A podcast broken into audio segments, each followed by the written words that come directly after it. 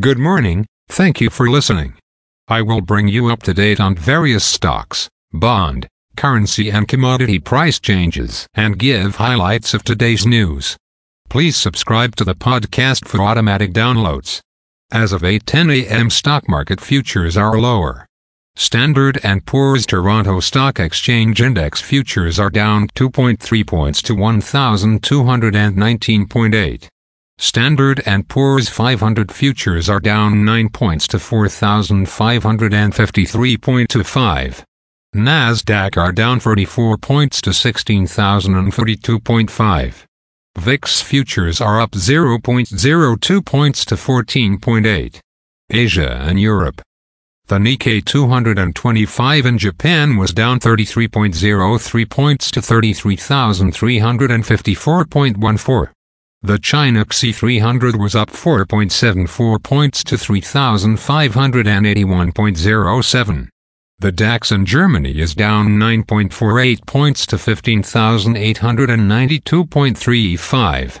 The CAC 40 in France is down 30.7 points to 7,216.23. The FTSE 100 in London is down 39.36 points to 7,437. Commodity markets. Gold is up $12.75 to $1,993.05. Silver is up 12 cents to $23.74. Crude oil is down 37 cents to $77.36. Copper is down $0 to $3.80. Natural gas is down 1 cent to $2.87. March corn is called to open higher at $4.72. January soybeans is called to open higher at $13.73. March wheat is called to open higher at $5.36. The Canadian dollar is 1.3717. The Canadian two-year bond yield is 4.42. The Canadian 10-year bond yield is 3.65. The United States two-year bond yield is 4.89. The United States 10-year bond yield is 4.4. Bitcoin is at $37,131. Highlights of today's news. Economists expect inflation to fall as report released this morning. Best Buy revenue falls 7.5% in third quarter.